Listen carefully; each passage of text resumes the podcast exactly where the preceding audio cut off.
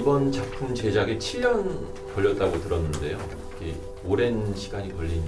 가장 큰 이유가 뭘까요?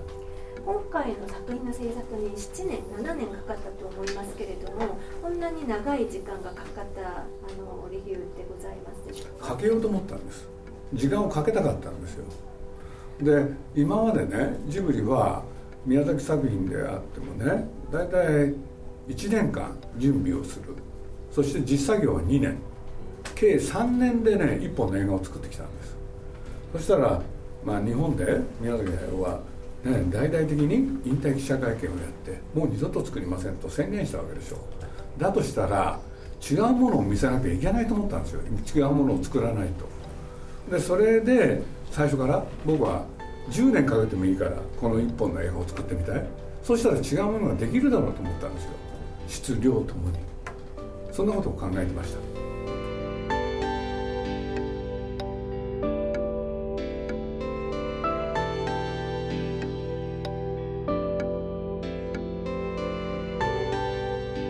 敏夫のジブリ汗まみれ今週は10月25日に韓国で公開された宮崎駿監督最新作「君たちはどう生きるか」について鈴木さんが受けた韓国メディア向けの取材の模様をお送りします通訳はテウォンメディアのキム・ヨンジュさんです 그 넷플릭스에 스트리밍 판권을 えンネットフリックスにあの配信権をあのお渡しされた経緯もありますし今回あの日テレさんとの,、まあ、あの話も出ておりましたけれどもそういうふうになった理由はございますでしょうか？日本ではねあの日本テレビのことは記者会見をやりました。ジブリといえど一つの会社じゃないですか。で僕はね会社の経営は、まあ、本当のこと言うとんまりやりたくないっていうか面倒くさいんですよね。だから作ることに専念したかった。でそういう時にまあ日本テレビさんと話してたらじゃあね日本テレビの方で経営を引き受けようかみたいなねお話をいただいたんでその話に乗りました。だからねさっきネットフリックスに配信を任せたじゃないかと。確かにその通りなんですけれど何が一番大事だったかっていうとジブリはねもともと映画を作る会社。作ることだけに専念したいんですよそれ以外のことあんまりやりたくないですでそれで言うと経営もさることながらねだってやろうと思えばジブリでね配信会社を作ってそれで配信をするってこともできると思うんですけれどそういう余計なことは僕らはしたくないでそれに長けたいろんな会社があるんだからそういうところのね協力を得たいそういうふうに考えてました 외국에서 개봉할 때는 소년과 외가리라는 이름으로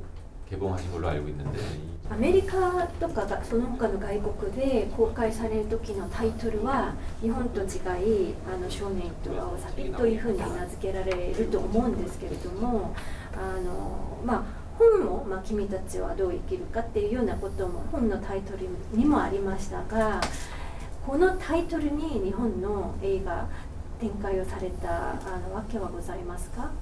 あのものすごいシンプルな話でどういうことかっつったら宮崎駿がこのタイトルでやりたい。それを言ったからなんですよね。でなんでかって言ったらその理由は自分が子供の頃その本を読んで感動した。でそれを何ていうのかな動機にあのこの映画を作ってみたい。そう考えたからですね。で外国のタイトルを「少年とアオサギ」にした理由はですねその「How do you live」では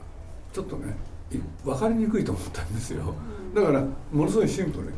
少年とアオサギの話だからそうした方がお、ね、多くの観客に対して分かりやすい。それが思かの自分の考えたことです。差し障りがあるかもしれないけれどいや「How do you live」の方がいいんだとそういうおっしゃるところがあるなら僕はそれでも構わないんですけどね 한국에도 지브리 팬들이 아주 많은데 韓国にもジブリのファンがものすごくあの、はいおりまして、はいで公開を前にして韓国のジブリファンに対して何かお伝えしたいメッセージはございますでしょうか宮崎駿はねまあいいろんな要素があるんだけどこの映画で、ね、今までやったことのないしね 描いたことのない少年をね主人公にしたんですよ。でそれは彼にとってはね相当なんていうのかなドキドキすることででどうしてかって言ったら自分の本当の姿それを出したかったんですよね。でそれを出さないと何て言うんだろう死んでも死にきれない。でだからこのこの映画まさに、まあ、宮宮崎駿の言葉を借りれば、ね、日本語で自伝っていう言葉があるんですけれどマイストーリー。その自分のマイストーリーだと、ね、もしかしたらそれがあの韓国のそういう方たちに伝えるメッセージなのかもしれません。宮崎駿のマイストーリーであるあの先ほどこの作品は、まあ、その主人公らをあのの友情に関して描かれたとおっしゃっていたんですけど自分が見るのに作品の中で大王子とあの主人公があんまりこう友情的なところは見えてなかったんですよね。だからそういうところをもう少しあの友情の部分に当てて説明していただけますでしょうか。難しいんだけどね、うん、あのねじゃあこういうふうに説明しましょう。宮崎駿にとって高畑勲っていう人はねねまあいろんなね意味があるんですよ。で一つはこのアニメーションっていう世界に入った時に自分を導いてくれた人ですよね。これがまず一番。で自分の5年先輩でした、ね、これで自分を導いてくれた人。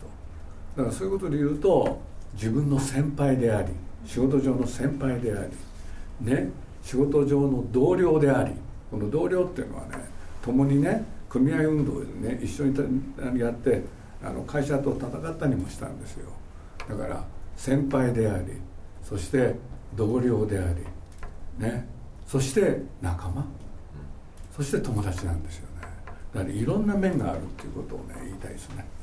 それででもそのうちのねその宮崎駿の中ではねそれがあの友達には見えにくいかもしれないけれどそれをどっかにね隠しながら描いてるつもりなんですよ。그약간경영권이야기가잠깐나왔는데요先ほど経営に関して日本テレビさんの方で本に任されたっていうふうな話がありましたけれどもあのじゃあそういう状況の中で今回のようにじゃあ10年をかけてもいいのでじゃあ制作をするっていうようなこういう、まあ、方式っていうかこういうのがその,、まあ、あの 状況の中でも尊重されるあでしょうかとか日本テレビさんは尊重すると言ってます、うん、だからジブリは何も変わりませんジブリのやることは全て支持すると賛成すると일본이애니메이션강국인데그이유를뭐라고생각하시는지日本がアニメーションの強国強国強い国だと思いますけれどもそれの理由は何にあると思いますか ジブリがあるからじゃないですか。ちょっと待っていやあの日本の歴史と関係あると思うんですよね。でどういうことかっつったらねやっぱり日本人って絵が好きですね、うん、だからまあこれ韓国じゃなくて中国の話なんですけどね。銅鐸って分かります？銅鐸って。銅鐸楽器なんですよねでそれが中国から日本へ渡ってきた時、はい、日本人はそれを楽器にしなかったんですよ。これで銅鐸ってこういう形してるんですけどねその表面のね絵を真面目に描いたんです。だから何でもね絵にしちゃうっていうのが日本人の特徴。歴史的に言うとね。だからどっちかというとねあんまり音楽は強くなかった。これはある人の影響で僕そう言ってるんですけれどだから全てを絵にするっていうのは日本人のもともとの特性じゃないですかね。だからその流れで言うとねまあ12世紀に日本で流行ったもので絵巻物っていうのがあるんですけどね。この絵巻っていうのがねなんとねなんていうのかな。今でいうアニメーション映画みたいなものなんですよね見ていくと。すごい面白いんですよ。これで映画の技法が何しろその絵巻物の中にはね全部入ってる。だからそういうことで言うと、まあ、それをね言い出したのは高畑勲で彼はそれをあの研究した人なんですけどね。まあ確かに日本人は絵が好きだった。で言葉も好きです、うん、音が弱い。僕はそう思います。それがもしかしたら日本でアニメーションが人気になったっていうのかコミックが人気になったっていうのかそういうことと関係あるような気がします。 은퇴와 복, 그 복귀를 좀 많이 반복하셨는데 이번 영화는 引退と復帰っていうのを覆しながら今回は特に自伝的なあの話ということで特別なあの、まあ、感じもあると思うんですけれども、まあ、そういうふうにこの作品にあのを始めるようになったそういう流れっていうのを宮崎駿がねあのまあいろんな作品作ってきたんですけれど 実は少女が主人公の映画が多いですよね。あれなんだかっつったらね自分が男の子だから女の子のことは本当には分からない。そうするとね何て言うんだろう。分からないから平気で描ける。そんなところがあるんですよ。で少年に関してはね彼は悩むんです。でなんでかっつったら自分が少年時代まあ一言で言うと暗い少年だったん。でね。であの少年をね主人公にするっていうことに関しては彼はものすごい注意深かったんですで今回一番やったのはねあの自分で自分を傷つけるでしょあのシーンがやりたかったんですよねそして自分がそういう少年であったことをねあのちゃんと映画の中で正直に告白するそれがありました 제가 아야 마녀 때도 인터뷰를 한번 드렸었는데 アーニャと魔女の時もあの自分がインタビューをしたあの経験がありますけれどもその時にお聞きしたところであの初期にどの作品を進めるか進行するかについてすごく悩んでいらっしゃってで鈴木さんがじゃこの作品をっておすすめしたっていう話もありますけれども。忘れてますね。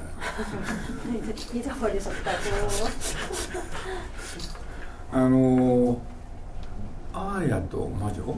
あれ？アーヤと魔女、うん、要するに宮崎駿はね新しい作品を作るっていう時にあの2つの企画で悩んでたんですよ。というのは、ね、1本は「君たちはどう生きるか」これをやりたかったんだけど実はもう1本はね息子の五郎君が結局やることになった「アーヤと魔女」その2本だったんです。それで僕相談されたんですよ。どっちがいいって。これで僕はね今言われて思い出したんですけれど宮崎駿にね何の迷いもなく「アーヤと魔女」じゃなくてねこの「君たちはどう生きるか」これをやろうと。で決めたマニアここまでます、うん、僕はなんでじゃああの「君たちはどう生きるか」の方をやりたいと思ったかその理由を言います。明快です。彼が自分の少年時代をどう描くのか。ね、彼は常日頃から自分はねネクラの少年であった暗い少年であったってことを強調したんですよだからその彼が、ね、自分の少年時代をどうやって描くんだろうってそれが一番興味がありました이번작품은접근방식제작접근방식이완전달랐는데今回の作品の制作にあたりまして通常のあの作品と接近する方式が全く違っていたんですね通常は委員会制作委員会を あの立ち上げて予算を確保して決められた期間内に制作を終えるっていうことなをあの通常取るんですけど今回はあのそういう制限なしにクオリティを最優先にして、まあ、お作りになったあの試みそういう試みになったあのきっかけ。それから結局こういう方式で作品を制作をしてあのした時の、まあ、大変なところと、まあ、良かったところがあるとしたら。宮崎駿はね それまで準備に1年。で実際は2年で2年の実作業。計3年で映画を作ってきたんですよね。そうするとね、日本で盛大な引退記者会見を開いてもう一回復帰したらね同じのをやるんじゃ意味がないと思ったんですよ僕は。やるんなら。ね今度もう一度ね復帰して作るんな。らね僕はそれまで見たことのない宮崎アニメ。それを作ってみたかったんです。それと同時に僕はもう一個思ってたのはね宮崎駿がねいかんせんそれは年を取りましたから。やっぱり風立ちぬを見ててあのー、そろそろねもうお年で無理かなってい い作品を作るのがなんてこともちょっと思ってたんですよ。だから僕としてはですねそれを全部ひっくり返す、ね、企画、えー、作品を作んなきゃいけない。だとしたらお金と時間が必要だと思ったんです。で僕が思ったのは、ね、その制作期間は当初僕は頭の中にあったのは10年間です。10年かけて1本の作品を作るって。そうするといつもと、ね、3倍ですからね。そしたらねこれ普通で言うといわゆる映画の興行収入その他で言うと、まあ、ペイラインに達するのは非常に難しい。そうするとね皆さんにね迷惑をかけそうだったんです。それでこの機会にこの制作委員会っていうのをね全部やめちゃおうと。でまあ一方で僕ね日本の制作委員会方式っていうのはねまあ日本で始めたのは僕だって言われてて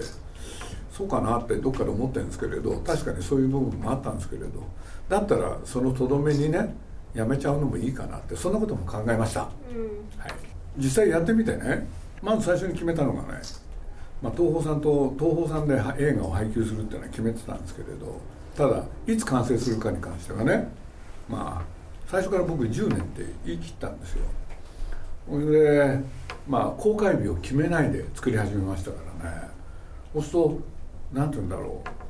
普通にねいつ公開ですよっていうとその締め切りがあってねそうすると当然ね最後の方になるとちょっと手を抜いたりも普通するんですけれど今回公開日を決めてないからね手を抜くことは一切できないってでそういうものを作ることができたのは僕はものすごくあの良かったなと自分でも思ってます。뭐이건질문은아니지만3년부터보시다가7년이걸렸는데지금말씀들어보면10년계획했는데7년걸린거니까또짧아진것같기도하네요 これ質問ではないですけど、はい、普通3年かかることを7年で終えていらっしゃるので、うん、ただそれが当初10年間と思っていたのでかえって短かったんですよね当初の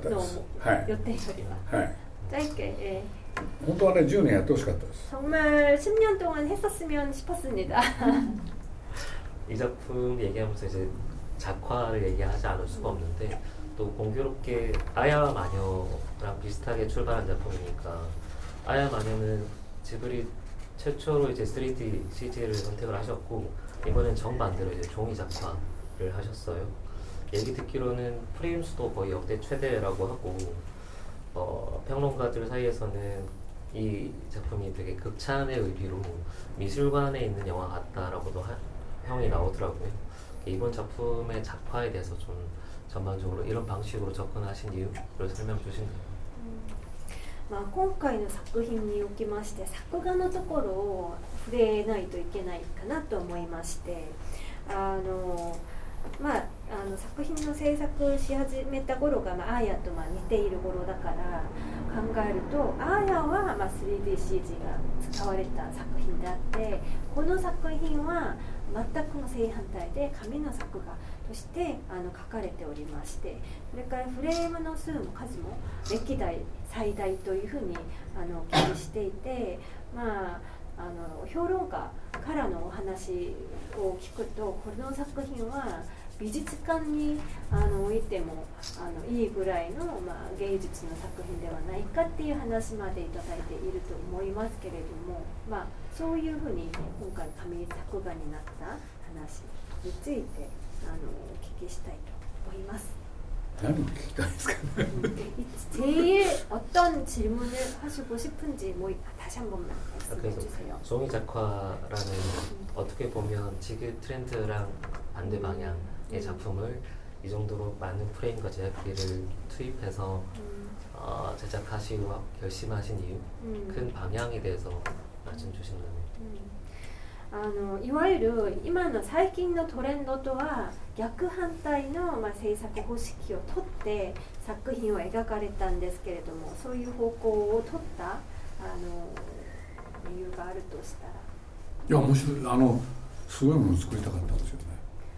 대단한작품을만들고싶었습니다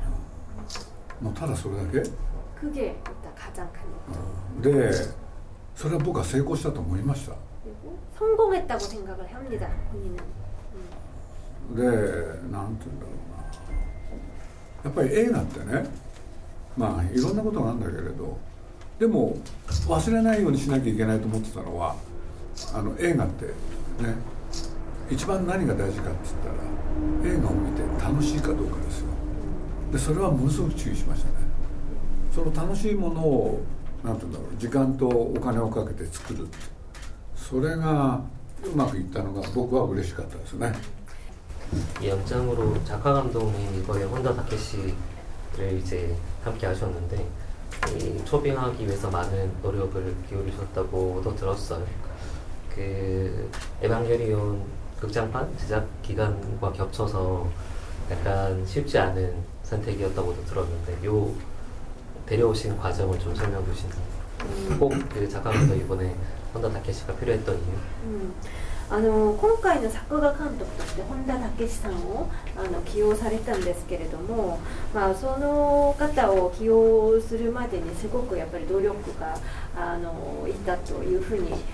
あの聞きしております当時「エヴァンゲリオン」の制作期間と重なって非常に大変だったというふうに思いますけれども今回の「君たち」において必ずこの本田さんをあの本田さんと一緒にしなきゃいけなかったそういうふうに思ったあのところはあります彼の力を変えたかったんですよねあの本田武史のはい本田武史라고하는분의힘을빌리고싶었습니다 で僕はやらなきゃいけなかったのは当時彼はねあの安野秀明の主催するカラーっていう会社の社員だったんですよ。だから当然僕はねあの安野にねそれを相談しなきゃいけなかったんです。だからそれを決めた後ね実は安野と二人きりで、えー、話しましたね。本田君を貸してほしいと。 음악에 대해서도 좀 여쭤보면 이사 시조가 맡았고 또 주제가는 요네즈켄 씨가 어, 불러주셨어요. 어떻게 보면 고장과의 콜라보기도 하고 요즘에 일본 가요계에서 가장 핫한 그 신인과의 작업이기도 한데 또 음악을 맡아주신 분들의 합류에 대해서도 좀 설명 주신다면 それから音楽についても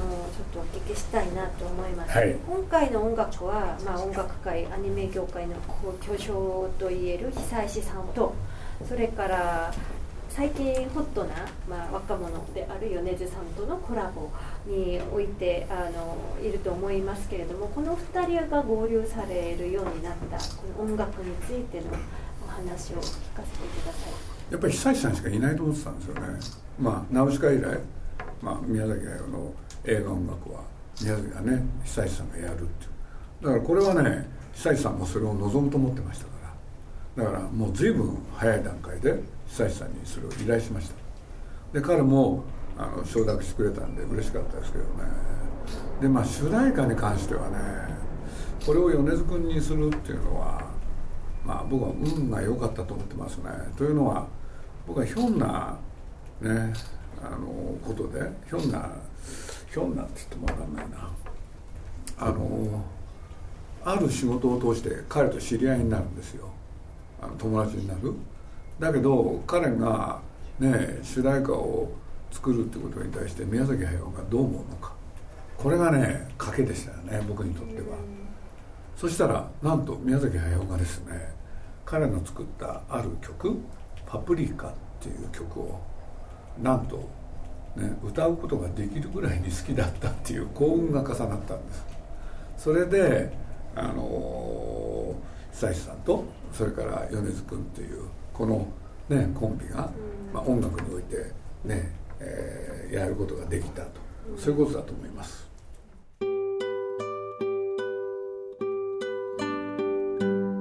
宮崎駿監督最新作「君たちはどう生きるか」についての韓国メディア向けの取材の模様いかがだったでしょうか来週もお楽しみに